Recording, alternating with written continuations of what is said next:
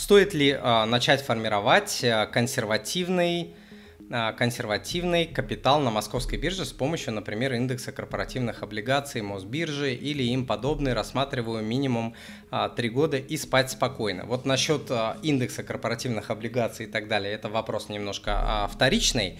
А, портфели собираются не так, что пришел на эфир там, Тимур, чем там это Э, не знаю, дом строить. Молотком нормально. Это молоток подходит для строительства деревянного дома. Тимур такой, ну да, да, молоток в принципе пригодится. Хорошо, пойду молотков накуплю. Нет, так не делается. Портфели немножко по-другому строятся. Но тем не менее, а, отвечая на ваш вопрос, а, Алекс, а, да, конечно.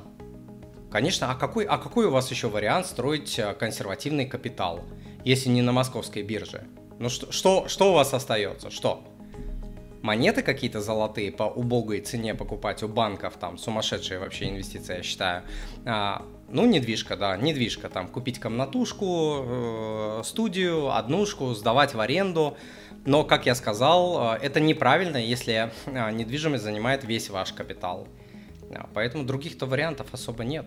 Крипта это не консервативный капитал, как бы сидеть в долларах а, это, вариант, это не вариант, потому что инфляция а, доллар тоже поедает, и доллар ничего не зарабатывает сам по себе. Он там от рублевых падений а, спасает, вот, но сам по себе не зарабатывает. В целом, отвечая на ваш вопрос, да, однозначно.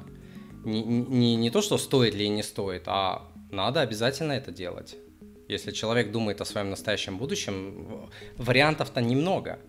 Раз, два, три, там по пальцам и все, и фондовый рынок это после недвижимости, это выбор номер один а может быть до недвижимости, до недвижимости, потому что маленьким капиталом можешь, ходить, диверсифицировать, вычеты получать, там куча-куча морковок и плюшек.